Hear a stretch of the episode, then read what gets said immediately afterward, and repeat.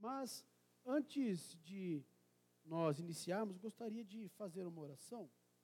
Vamos abaixar a nossa cabeça, fechar os nossos olhos, por favor. Amado Deus, nesta noite, queremos ouvir a Tua voz. Estamos aqui com o nosso coração quebrantado, contrito, desejosos de ouvir a Tua voz, Senhor. Desejosos de ouvir a Tua voz, porque também nesta noite falaremos de um tema, Senhor Deus, que é extremamente importante para nós cristãos, e o qual nós aguardamos, ansiamos calorosamente. Senhor, me ilumina, que eu possa falar aquilo que é a Tua palavra, que vem do Teu trono, que não venha falar nada do meu coração, e que os meus irmãos possam compreender, possam uh, ouvir e entender aquilo que o propósito ao qual esta mensagem está sendo enviada. Que eu diminua, Senhor, e que Tu cresças nesta noite, em nome de Jesus. Amém? Amém? Meus irmãos, uh, semana passada o pastor Ayrton falou sobre como agradar a Deus.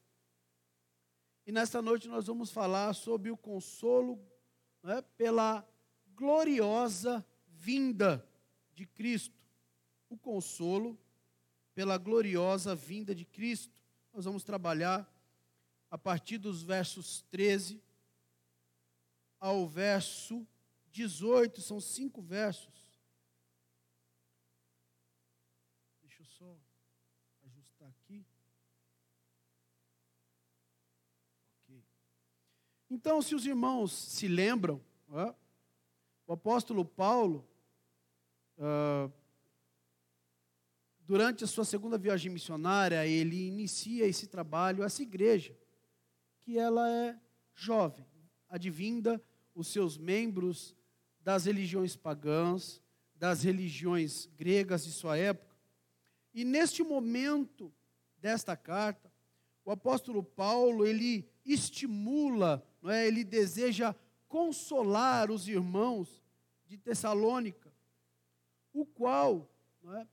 anteriormente, não é? ou após a ida do apóstolo Paulo, não é? eles ah, aderiram à fé e muitos deles ah, morreram. Então, o contexto aqui deles é de perseguição, é de uma fé nova, de uma igreja nova. Não é? E dentro dessa fé nova, muitos amigos e muitos parentes que também aderiram a essa nova fé, como eu já disse, eles partiram com Cristo. Muitos deles partiram. E esses irmãos que viveram por anos, né, por muitos anos, advinda de uma cultura pagã, de uma cultura grega, esses irmãos não tinham muita segurança acerca do que aconteceria com o seu corpo posteriormente à sua morte. Então, essa cultura, esse ensino que eles tiveram por longos e longos anos, talvez de alguma forma poderia trazer esses irmãos uma certa, certo medo, uma certa tristeza, uma vez que o apóstolo Paulo ele sai fugido, não é? e não estava ali com aqueles irmãos para poder constantemente estar com ele orientando. Porém, no capítulo cinco, o apóstolo Paulo ele diz que por várias vezes já vinham tratando com este assunto, sobre este assunto, com os tessalonicenses. Então não era um assunto novo. Né? Então essa morte dessas pessoas amadas, desses amigos, geraram uma imensa tristeza, uma imensa dúvida, um imenso medo do que aconteceriam com eles. E a partir destes versos, então, esta seção dessa carta mostra que Cristo, ele virá outra vez. E dentro também desta carta, falaremos então de uma parte dela, que que é o quê? A imparcialidade em relação à volta de Cristo, em relação aos crentes na volta de Cristo. A segunda parte vai falar sobre a iminência, sobre ah, como Jesus, quando Jesus virá de forma ah, surpreendente ou de, trazendo surpresa. Pegaram muitos de surpresa. Então, meus irmãos, vamos ver o que diz o texto. Em primeira Tessalonicenses, capítulo quatro, a partir do verso treze, diz assim a palavra do Senhor. Não queremos, porém, irmãos, que sejais ignorantes a respeito aos que dormem, para não vos entristecerdes como os demais que não têm esperança. Pois se cremos que Jesus morreu e ressuscitou, assim também Deus, mediante Jesus, trará em sua companhia os que dormem. Guardem bem isto. Verso quatorze. Pois se cremos que Jesus morreu e ressuscitou, assim também Deus, mediante Jesus, trará em sua companhia os que dormem. Ora, ainda vos declaramos, por palavra do Senhor, isto: nós, os vivos, os que ficarmos até a vinda do Senhor, de modo algum precederemos, teremos vantagem aos que dormem. Porquanto o Senhor mesmo, dada a sua palavra de ordem, ouvida a voz do arcanjo e ressoada a trombeta de Deus, descerá dos céus. E os mortos em Cristo ressuscitarão primeiro, e depois nós, os vivos, os que ficarmos, seremos arrebatados juntamente com eles, entre as nuvens, para o encontro do Senhor nos ares. E assim estaremos para sempre com o Senhor. Consolai-vos, pois, uns aos outros, com esta palavra. Meus irmãos, como eu disse anteriormente, esses irmãos que passaram muitos anos, não é, com, as, com a cultura grega, com os mitos gregos, não é, com a cultura pagã, com a religião pagã entranhada em sua mente, em seu coração, muitos deles cresceram. Esses irmãos, eles estavam preocupadíssimos com aqueles que já dormiam no Senhor, né? Aqueles que haviam morrido. E a morte dos crentes, meus irmãos, é com frequência comparada, né, ao dormir ou né, uh, encerrar os seus trabalhos. E esse dormir, ele não indica aqui um estado intermediário de repouso inconsciente, ou como alguns chamam de sono da alma. Você morre e fica dormindo até a volta de Cristo. Não, porque nós bem sabemos que após essa separação entre o imaterial, não é, para com o material, o corpo, daqueles que partiram no Senhor, eles fecharão os olhos para esta vida, porém abrirão os olhos já, imediatamente, para uma outra vida, a verdadeira vida, a vida eterna, e gozarão da presença de Cristo de uma forma imediata, como o próprio Jesus assegurou a um dos ladrões que estavam juntamente com ele sendo crucificados. Vocês se lembram? Lucas capítulo vinte e três, quando ele diz, um dos ladrões diz, disse Jesus: Senhor, lembra-te de mim quando entras no teu reino. O ladrão diz, não é? o, o criminoso diz para Jesus, e Jesus diz para ele: em verdade te digo que hoje estarás comigo no paraíso. Hoje. Então a doutrina não é, Paulo não estava ensinando a doutrina do, do, do sono da alma, mas ele estava mostrando para esses irmãos que aqueles que partiram com Cristo já estão hoje desfrutando da presença do próprio Cristo. Não é? E muitas vezes este ensino, como eu já disse anteriormente, que eles ah, tiveram por toda a sua vida, que ficou por anos arraigado no seu coração, na sua mente, faziam constantemente com que alguns irmãos se desesperançasse, ficasse sem esperança. Então, com o fim de evitar que que essa crença e essas razões errôneas trouxesse, essa tristeza, trouxesse tristeza, e essa tristeza, né, desencarrilhasse em desespero, a semelhança desses irmãos pagãos que conviviam diariamente com ele, os não crentes.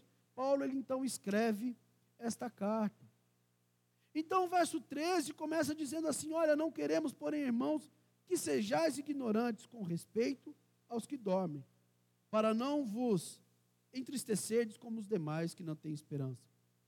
É interessante quando você faz uma pesquisa e você estuda um pouquinho o mundo grego, o mundo romano da época, não é? no, nos dias de Paulo, de fato era um mundo que era sem esperança.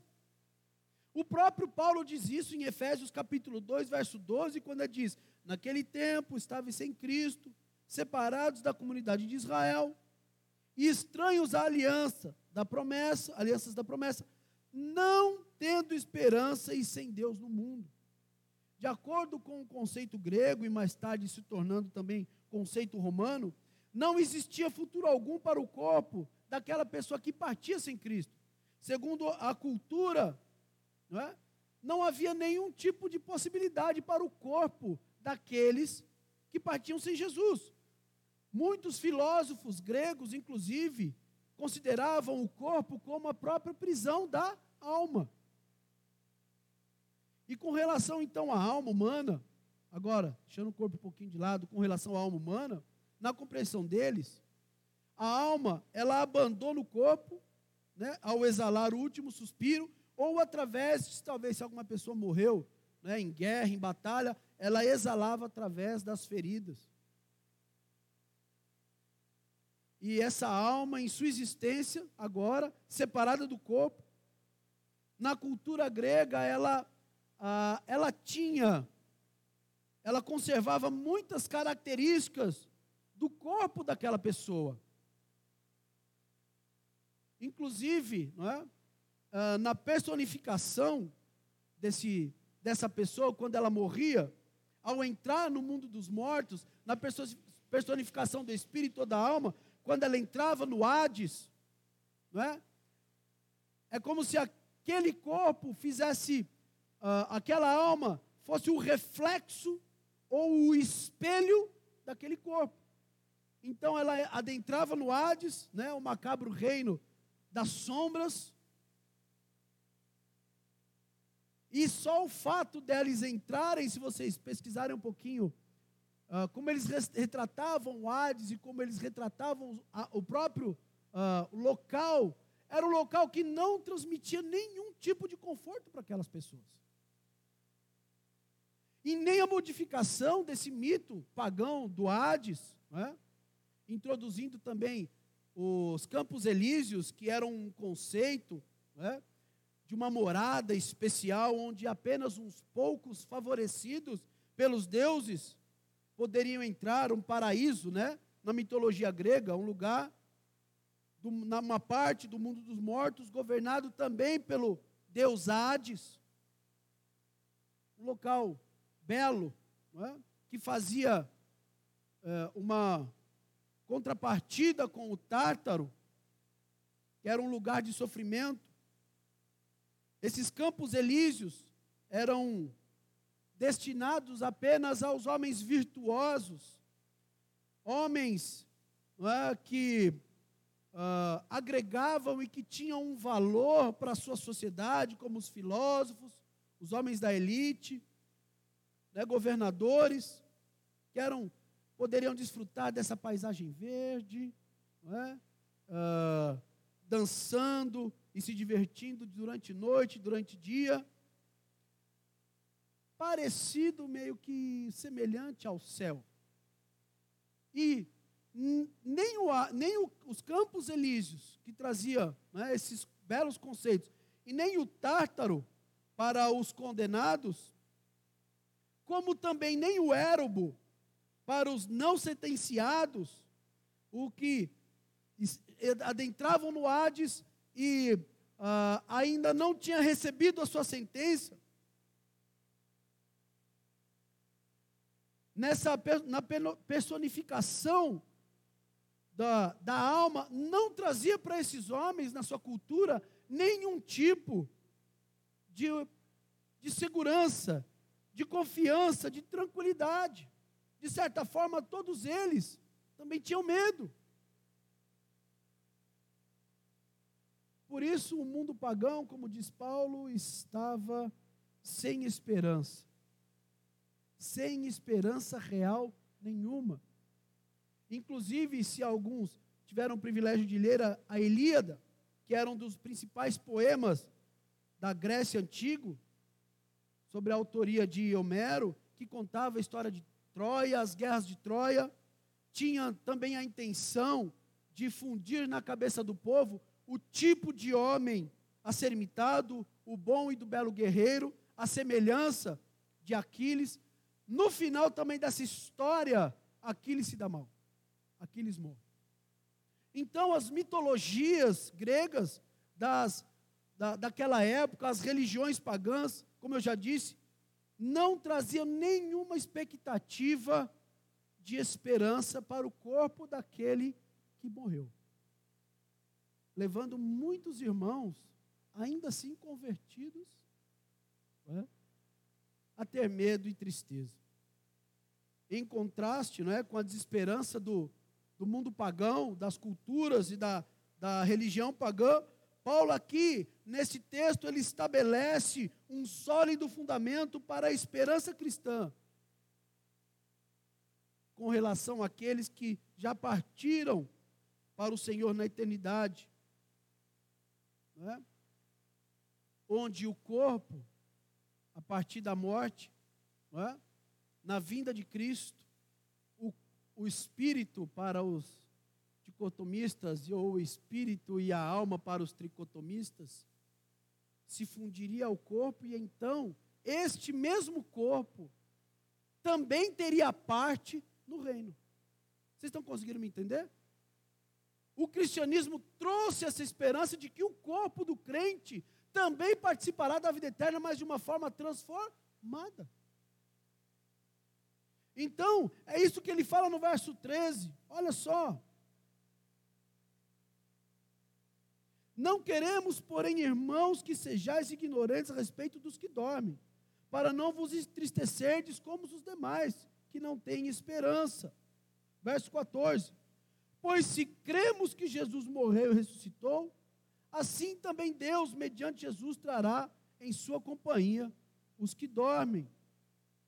Então, meus irmãos, a religião daquela época, a cultura, as mitologias, as belas mitologias da época, não poderiam dar a paz e o consolo que aqueles irmãos ou que aquela sociedade precisavam. E não é diferente nos dias de hoje. Se nós observarmos as religiões, nenhuma delas traz o consolo, o conforto e a segurança que nós precisamos.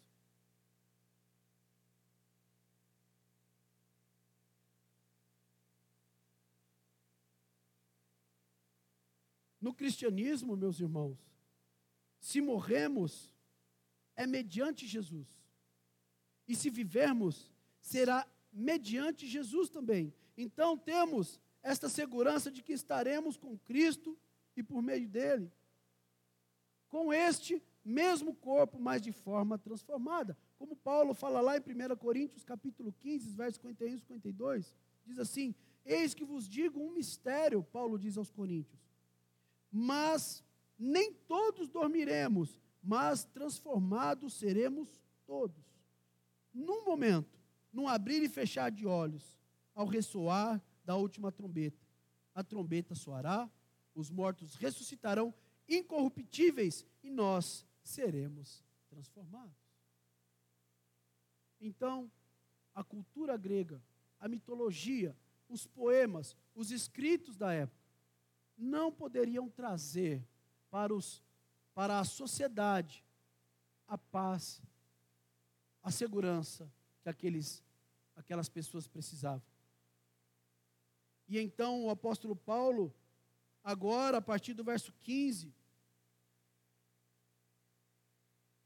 ele mostra aqui ele dá um, um ensejo de uma demonstração da gloriosa vinda de Cristo, uma doutrina, um ensino maravilhoso. Olha o que diz o verso quinze, ora, ainda vos declaramos, por palavra do Senhor, quem mesmo disse, o Senhor, nós os vivos, os que ficarmos até a vinda do Senhor, de modo algum precederemos os que dormem. Paulo aqui diz que aqueles que ficarem vivos, no momento, no acontecimento da vinda de Cristo, não terá nenhum tipo de benefício com relação àqueles que já estão no Senhor. Então, aqui Paulo está falando para aqueles irmãos, olha, pode ficar tranquilo, aqueles que já partiram não, vai, não, não serão prejudicados. E nós que, porque a mentalidade é que Cristo viria ainda naquele tempo, tanto é que muitos cristãos venderam casas, venderam tudo para poder compartilhar entre eles, com a convicção de que Cristo viria naquele tempo. Então Paulo diz, olha, fiquem tranquilos, os que partiram não vão ser, não vão ter nenhum tipo de prejuízo, e nós também não teremos nenhum tipo de benefício, muito pelo contrário, nós seremos transformados após a ressurreição desses irmãos. Então, na volta de Cristo, na vinda de Cristo, meus irmãos, haverá a mais absoluta imparcialidade, justiça. Nenhum grupo de cristãos em qualquer parte do mundo terá benefício ou uma vantagem a mais do que o outro. E como então isso acontecerá? Olha o que diz o verso dezesseis. Porquanto o Senhor mesmo, dada a sua palavra de ordem, ouvida a voz do arcanjo e ressoada a trombeta de Deus, descerá dos céus, e os mortos em Cristo ressuscitarão primeiro. Depois nós, verso dezessete, os vivos, os que ficarmos, seremos arrebatados juntamente com eles entre as nuvens, para o encontro do Senhor nos ares, e assim estaremos para sempre com o Senhor. Então, primeiro, o que, uh, isso que acontecerá, não é?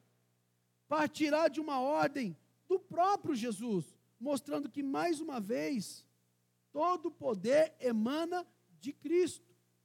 Será uma demonstração gloriosa do poder de Cristo sobre a criação, sobre os homens, sobre os governos, sobre os reinos. O seu senhorio sobre toda a criação, sobre todas as coisas, será evidente, será clara, será visível, será audível a todas as pessoas deste planeta. E então, todos verão a supremacia, o poder e a autoridade de Jesus, que retorna agora, não mais como aquele que, segundo a sociedade, foi o que morreu, o perdedor, né? Aquele fraco, que não teve condições nem de, de uh, se soltar ou de se livrar da cruz, como ele foi questionado, olha, né? Se as mesmo Cristo, se livra aí, livra a gente também. Esses dias eu passei por debaixo do viaduto no centro de Santo André, não sei se pintaram, mas tinha uma frase escrita assim, Jesus Cristo foi morto, foi crucificado, e se voltar nessa época, será crucificado de novo. Esse é o conceito. Só que dessa vez ele volta num, numa forma de vencedor, aos olhos de todos. Não que ele tenha sido um perdedor por sua morte, não, ele foi um vencedor, porque ele veio e cumpriu o propósito ao qual ele foi enviado. Simples assim. Não fomos nós que matamos Jesus. Não foram os nossos pecados, como alguns cânticos que mataram. Não, ele se deu. Foi ao contrário. Ele, ele se entregou como propiciação pelos nossos pecados. Então, visto que por muitos foi zombado, desacreditado e em seu tempo morto como um transgressor blasfemo e falsário, agora virá com poder, com glória e com autoridade, meu irmão. O segundo ponto é que a voz do Filho de Deus também é fonte de vida. Por quê? Porque ela vivificará aqueles que se encontram nos túmulos. E eles ouvirão sua voz e sairão, como diz João, capítulo cinco, verso vinte e oito. A voz do Filho de Deus é fonte de vida. Jesus fará soar sua voz. E o mesmo Deus que ressuscitou a Cristo dentre os mortos, também ressuscitará dentre os mortos os que pertencem a Jesus. Também nos levantará da sepultura. E essa segurança nenhuma outra religião dá. Nem a religião da época. E nem a religião dos dias de hoje. Jesus mesmo os compelirá a virem com Ele dos céus. Olha que interessante. E Ele trará suas almas de modo que possam reunir-se rapidamente, num piscar de olhos, com seus corpos. O Senhor nos ares se encontrará com os seus filhos e se unirá para sempre com eles.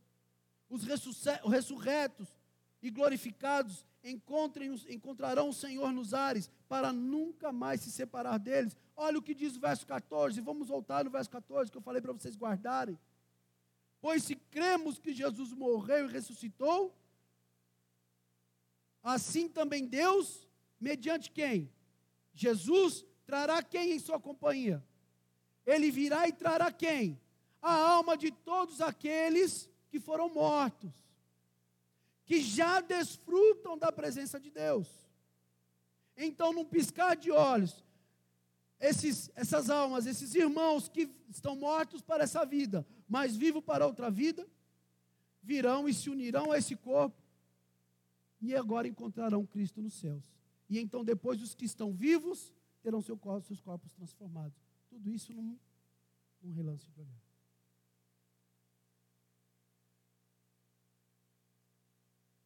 Trará em sua companhia os que dormem, aqueles que já.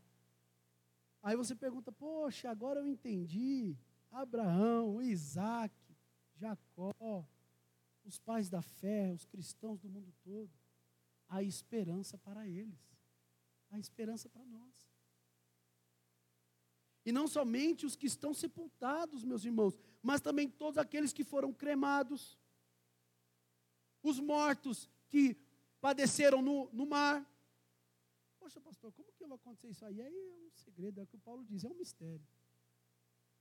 Aqueles, Apocalipse capítulo vinte, verso treze diz, deu o mar os mortos que nele estavam, lá para a segunda, né, a segunda morte, né, para a condenação eterna. Então, os, os crentes, o mar dará aos seus mortos, para se unir a este corpo. Não é? E partir com Cristo, e depois, na segunda vinda de Cristo, bom, perdão, na, no segundo julgamento, no julgamento, na segunda morte, novamente, então, o mar dará aos mortos, né, daqueles que uh, não estão com Cristo, para agora que todos passem pelo julgamento. E aqueles que não estiverem com Cristo, então, viverá ou padecerá a segunda morte.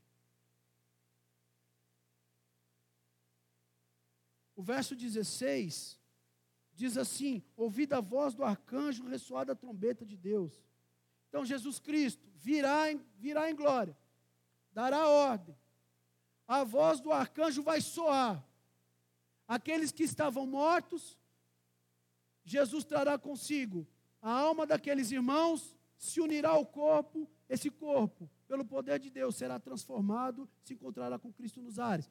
Em, em seguida, aqueles que estavam vivos serão transformados, arrebatados. A palavra arrebatada será arrancado. Serão arrancados da terra. E se encontrarão todos nos ares. Isso em questão de um relance de olhar, de um piscar de olhos. E então, verso dezesseis, ouvida a voz do arcanjo, ressoada a trombeta de Deus. O termo arcanjo aqui, meus irmãos, ou anjo principal, ocorre somente duas vezes nas Escrituras Sagradas. Aqui e em Judas capítulo um, verso nove. E nesse texto, a grande maioria, né, ou uh, a tradição fecha que este arcanjo será Miguel. Nós temos várias citações do arcanjo Miguel, Daniel, Apocalipse, pois esse anjo ele é representado como um líder dos anjos e defensor do povo de Deus. Existe uma questão teológica, se existem apenas um arcanjo, se existem vários arcanjos, se Gabriel também é um arcanjo, não é? Que também falou com, com Daniel, capítulo oito, capítulo nove,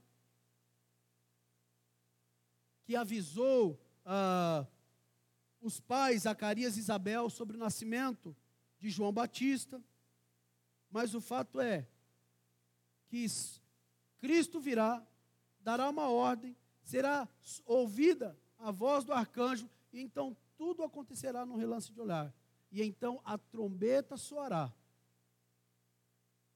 No mesmo sentido de Êxodo capítulo dezenove, quando Deus chama o povo para fora, né? Lá na montanha, e fala com o povo. Êxodo dezenove, verso dezesseis ao dezenove, quando Deus descia e se encontrava com o povo, havia som de trombeta. Por exemplo, quando Moisés levou o povo para fora do arraial, ao encontro de Deus. Assim também, meus irmãos, esse último sonido de trombeta será um sinal para que os mortos venham ressurgir, e para que os vivos sejam transformados. Então vamos lá de novo. Jesus vem, dá a sua ordem,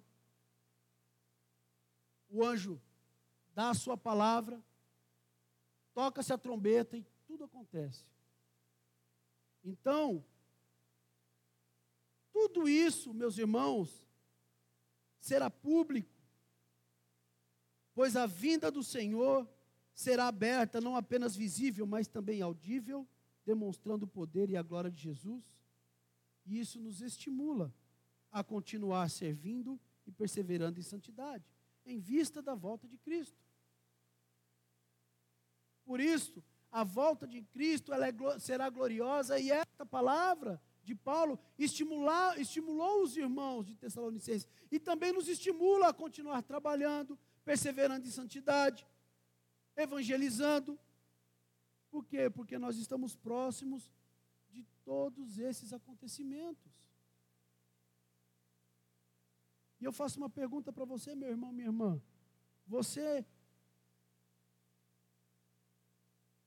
você não vai querer ficar fora desse evento, vai? Sim ou não? Eu não quero. E então, meus irmãos, depois que tudo acontecer e estarmos juntos, junto com Cristo, iremos para a eternidade com Ele. E esta palavra de Paulo, né, este alicerce, esta doutrina do arrebatamento, da vinda de Cristo, reunindo a sua igreja, reunindo aqueles que já partiram, né? Isso, meus irmãos, é a segurança que nós precisamos para viver, para perseverar. É isso, meus irmãos, que traz segurança para essa irmã, mostrada aqui no vídeo, que estava presa, que ela cantava, dizendo: Senhor, me carregue sobre as suas asas. Que o sofrimento já não mais importa, a morte já não mais importa, as aflições desta vida já não mais importam, porque esta palavra, a palavra de Cristo, nos dá a segurança de fazermos esta passagem confiantes de que nada se perdeu, mas tudo se ganhou. Por isso no verso dezoito ele diz: consolai-vos, pois, uns aos outros com esta palavra. Esses irmãos que muitas vezes, esses ensinos talvez vinham em sua cabeça, ou em seu coração, ou batia a porta do seu coração e nos trazia medo e tristeza. Paulo diz agora: olha, console agora um e ao, ao outro com estas palavras de esperança que Cristo vai voltar.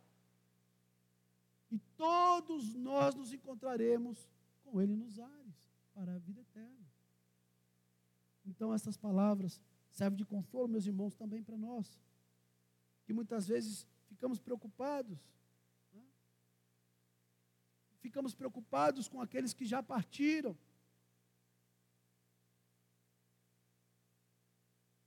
Por isso, meu irmão, minha irmã, eu quero te desafiar a colocar, a postar, sim, todas as suas fichas no Evangelho de Cristo, no próprio Cristo.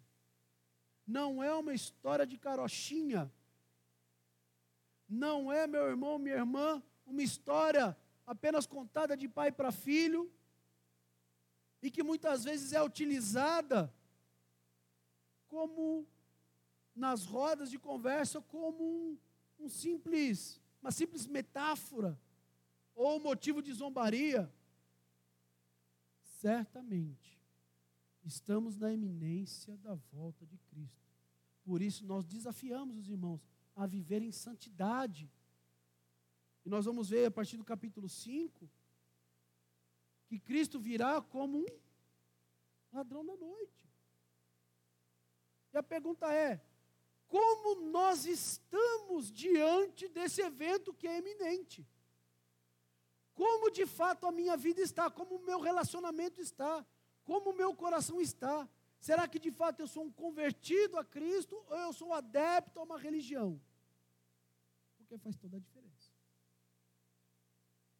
E que isto, esta palavra, para o crente, meu irmão, é consolo, mas para o não crente é terror. Por isso, eu quero estimular você, meu irmão, mais uma vez, a buscar uma vida de santidade. Porque brevemente o Senhor voltará e buscará a sua igreja pura, santa e irrepreensível. Amém? Vamos abaixar a nossa cabeça, fechar os nossos olhos. Vamos orar. Senhor Deus, em nome de Jesus, a Tua palavra, Senhor Deus, nos desafia a estarmos prontos, a estarmos, Senhor Deus, cotidianamente nos analisando e nos observando, porque certamente o Senhor virá. E muitos, ó Deus, podem ter a mesma dúvida que esses alguns irmãos desta igreja talvez teriam, trazendo medo, dúvida, tristeza, porque o mundo, Senhor, proporciona isso, medo, dúvida e tristeza. Mas nesta noite somos consolados e animados, porque o Senhor voltará para nos buscar. O Senhor nos levará para a nossa morada eterna, para o lugar de onde nós temos origem, de onde o nosso espírito, Senhor Deus, clama estar todos os dias. Por isso, Senhor, ajuda os meus irmãos, que estão fracos, a se reerguerem, Senhor. Ajuda-nos, ó Pai, a consertar aquilo que precisa ser consertado, a estar vigilantes, a orar mais, a propagar mais a Tua palavra para que os salvos se manifestem, para que em nome de Jesus possamos todos participar deste momento glorioso, da Sua vinda, a ordem do anjo, o tocar da trombeta e a união de todos os santos, de todas as eras, de todas as épocas, de todas as raças, de todos os tipos de governo, se unirem ao Senhor na eternidade. Muito obrigado, Senhor, por esta palavra que nos consola e nos conforta e nos dá ânimo e fé. Em nome de Jesus.